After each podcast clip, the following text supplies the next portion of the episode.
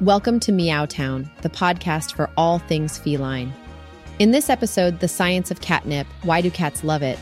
we will explore the fascinating world of catnip and uncover the mystery behind why our furry friends can't seem to get enough of it. If you're a cat enthusiast looking to gain a deeper understanding of your kitty's behavior, be sure to subscribe to our podcast to stay updated on all of our upcoming episodes. In today's episode, we'll cover the herb catnip and how it affects cats, including its safety, use as a training aid, and the fact that it doesn't intoxicate cats like it does humans. Hey there, fellow cat enthusiasts. Today we're diving into the world of catnip. You know, that magical herb that makes cats go wild. But what is catnip exactly? Well, catnip, also known as Nepeta cataria, is an herb that belongs to the mint family. Originally, it grew as a perennial plant in Europe and Asia, but now it's found all over the world. It's the magic ingredient in catnip that makes it irresistible to our feline friends. That ingredient is called nepetalactone. So, why do our cats go crazy for it? When cats smell catnip, it triggers an awesome reaction in their brain that makes them feel happy and euphoric. It's like a natural mood booster and relaxant for them.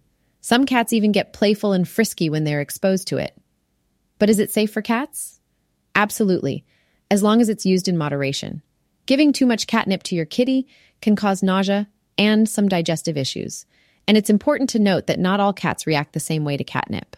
Some are immune, some get aggressive, while others just want to snuggle. Did you know that catnip can also be a great tool for training your cat? Yes. You can use it as a reward for when your cat exhibits positive behavior. For example, giving them a little nip after they use their scratching post can reinforce good behavior and encourage them to keep doing it. Now, for the big question do cats really feel stoned when they get high on catnip? Sadly, no. As much as we would love to share that experience with our furry friends, they don't experience the same kind of trip we do.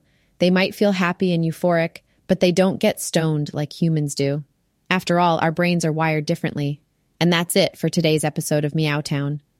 We hope you enjoyed learning about the magical world of catnip and why it's so irresistible to our four legged companions. Just remember to use it wisely and always keep an eye on your cat's behavior when they're high on nip. Thanks for tuning in, and we'll see you next time on Meowtown.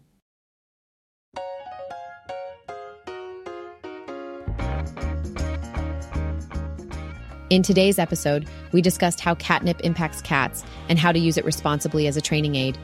Thanks for listening, and we hope to see you again for our next episode. Don't forget to subscribe.